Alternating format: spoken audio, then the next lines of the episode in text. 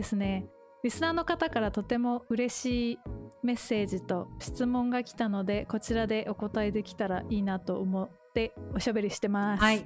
なので今日は QA あ QA セッションですね。そうですね。あのはい。最近あのいろんな方に聞いていただいてるのでこう反響いただくことも多くってすごい一つ一つ嬉しいのでちょっとこんな感じでコミュニケーションをしていけたらいいなと思っています。うんはい、東京にお住まいの方で、はい、えーと、ディベロッパーで働く勤められていて、うんうん、で食にも興味があるっていう方ですね。うんうん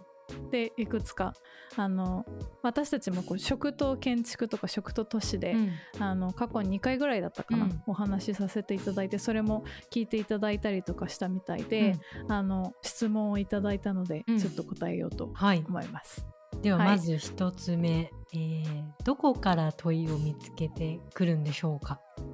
っていう質問です。はい、難しいね。だね。まあでも基本的には2人で最近気になっていることだったり、うん、ちょっとあの2人で調べてみたいこと2人の視点も知りたいこととかね、うん、基本的には今気になってることベースで見つけてきてるよね。うん、そうだね、あとなんかちょっと思ってたのは問いその正しい問いをさ見つけるっていうのはやっぱデ,、ザインプロセスの中で大切だと思うん。ですが、うん、なんかどんだけ頭をひらこうひねってもさ、うん、なんか出てこない時とかもあって、うん、だからなんか問いを正しい問いを見つけるというよりもこう問いをたくさん作るみたいなのって大切だなと思って、うん、で私とさ優香子もなんか一緒にアムステルダムとかで住んでた時さご飯とか作りながらさああでもないこうでもないとかさ、ね、そこで生まれたアイデアの、まあ、多分20%ぐらいしか形になってないかもしれないけどそれをやった問いをたくさん作ったとか、うん、なんかそのアイデアをたくさん持ち寄ったみたいなのってすごい良かったなと思思うのでとにかくひたすら数を問いをたくさん作る。そういう意味では、はい、確かに一人で悶々とっていうよりかは、こうやって二人で話したりとか、することで、うん、あそういえばこれ気になっててさそういえばこれってこういうことを、あの調べられるんじゃないとか結構な誰かとこう話してみるっていうのもいい問いのこう、うん、見つけ方かもしれないね。そうだね。それいいね、うんうん、それが次の質問にもあのつながってるんですけど、うんうん、話し相手はどこから見つけてくるのか、うん、まあ私たちの場合はそのポッドキャストで、なんかかゲストでお呼びできるような存在だったりとか、どうやって見つけてくるのかなっていう質問ですね。うんうんうん、まあこれは多分お互いに outgoing な性格っていうのがあるかな、まあ、はい、好奇心があればどっちかっていうと自分の目で見てみたい聞いてみたいっていうのが強い2人なんじゃないかなと思ってて、うん、そういうところでまあ出会ったつながりだったりから、まあ、辿ってってお声がけさせてもらったりとか、うん、まあでも本当にあのネットとかで調べてみてアドレス載ってたから問い合わせてみたっていうのも全然あるよね。そうだね、うん、あの坂口さんとかめっちゃトーク面白くていま、だにかなり聞かれている回なんですが、うん、記事を読んだのがね、ね、きっかけだったんでねもともと面識がなかったのを、うん、Facebook で見つけて、うん、なんかぶしつけにもいきなり連絡をしたっていうね。だからなんか、コンタクトさえつかめれば連絡すればうん。まあつながってったりチャンスになってくるっていうのは今の時代だからこそ全然たくさん可能性があるのではないでしょうか。そうだね、うん、確かに確かに。うん。次の質問は？日々の情報収集はどんな意識でどうやっているのか。はい。そうね。これマリコさんの方がすごいんじゃないですかえ？そうなんですか、はい、日々の情報収集ねむっちゃしてますね確かに、うん、基本、まあ、ツールの話ツールとかに行かない方がいいのかな、まあ、ツールで言ったらなんかフィ,、フィードリーとか使ってたくさんこうメディアを登録してるので都市とか建築系で、まあ、それをまあ前えっと、いろんなさ、うん、ウェブサイトをさ新しく更新、RSS だね、うん、なんか新しく更新されたらわざわざメディアに行くのって大変じゃない、うん、それを全部こうまとめて通知してくれる。プラットフォーム。そうそう通知してくれるやつで、それで毎日こう新しいニュースとかをそれで見てるのとまあでもあれだよねやっぱあの質のいい情報っていうのはやっぱ人と会って話すみたいなところから入ってくることも多いし、なのでまあ普段だったらこうミートアップとかあのイベントとかねあの気になる人と会いに行ったりとか、まあ、コロナの時期はちょっとそれが難しいので。かなあと私は YouTube も大好きです。そうだね。YouTube とポッドキャスト。ね、あとあれじゃない？結構さ論文とかもさ PDF とかさ見つけてきたりさ、うん、本とかも、うん、ネット結構駆使してるよね。めっちゃ駆使してるね、うん、確かに確かに。それこそなんかあのなんか調べる時にもう一歩、あの深い情報が知りたいなっていう時はその論文検索とか使ってね、うん、公開されてる論文のデータないかとかも調べたりとか。うん。そうだね。うんそうだね。それでも分かんなかったら問い合わせてゲストになって喋っていただくとかね、我々はやってますね。うん。どんな意識でやってるとかある？なんか情報収集。私なりのフィロソフィー的な。そうだね。自分のこう日常で感じたものと紐づけるようにしてたりはするかも、うんうん、なんかあこういうことがなんていうんだろうそれをなんか自分の中で一回解釈するというかなんかただの情報情報としてそのままっていうよりか、うんうん、自分の経験とか自分の生活の中で紐づけたらどう解釈できるんだろうとか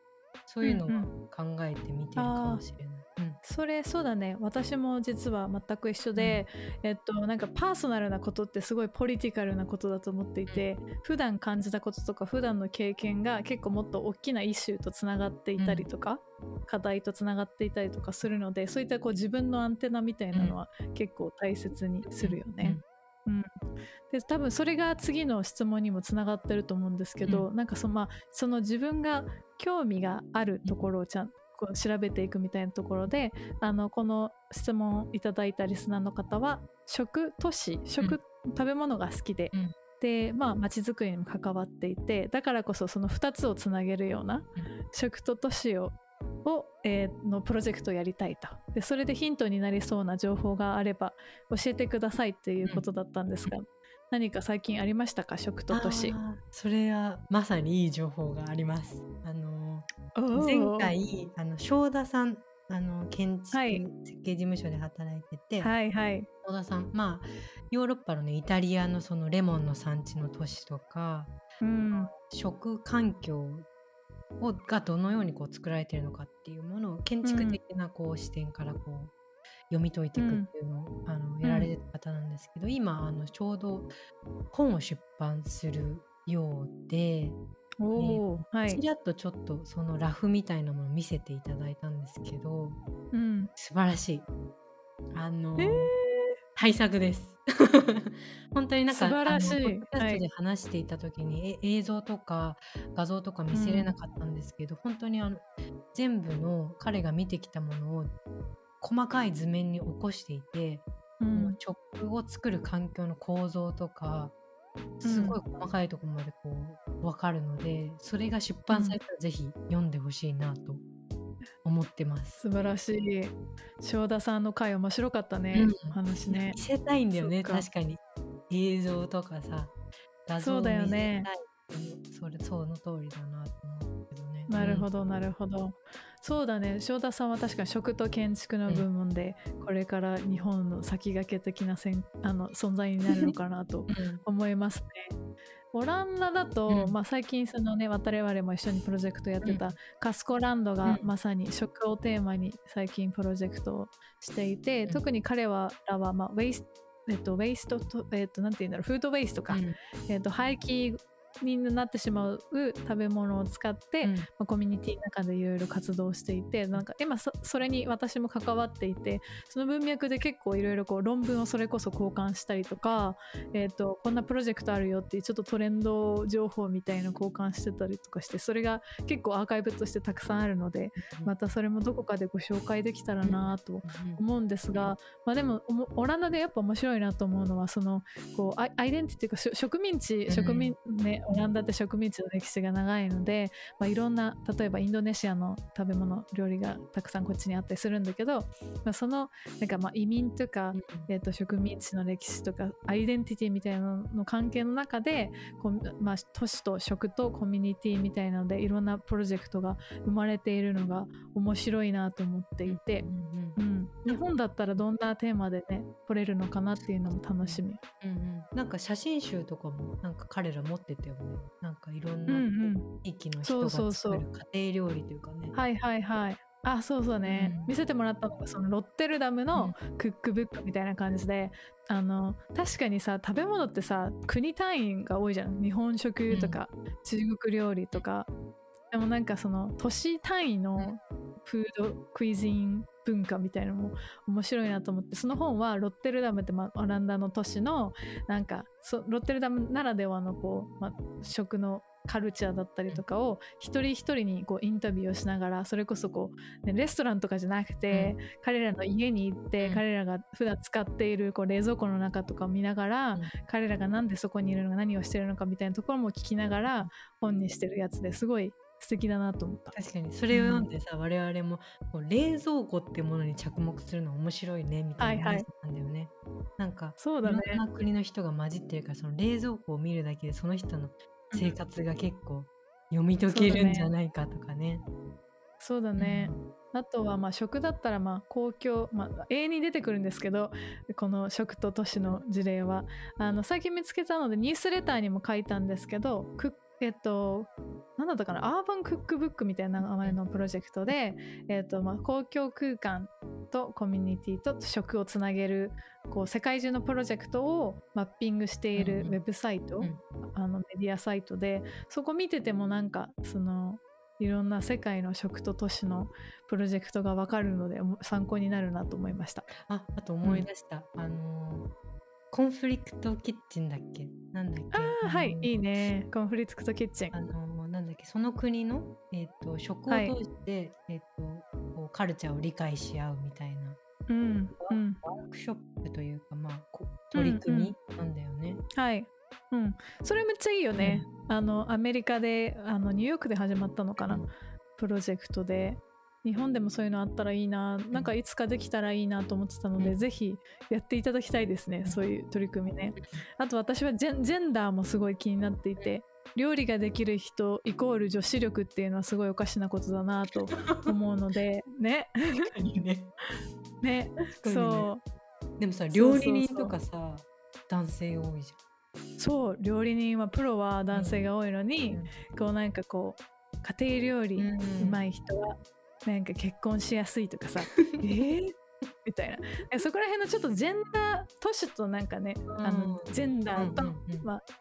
あのライフスタイルと仕事文化と、みたいなそこら辺も社会的なあの視点で切れると思うので、ね可能性たくさんあるね。うん、こんなところですかね。かうん、今後も質問があればちょっとポッドキャストで合間合間にあのこうやって答えて配信していければいいなと思うので、ぜひ。はい。うん。よろしくお願いします。ありがとうございました。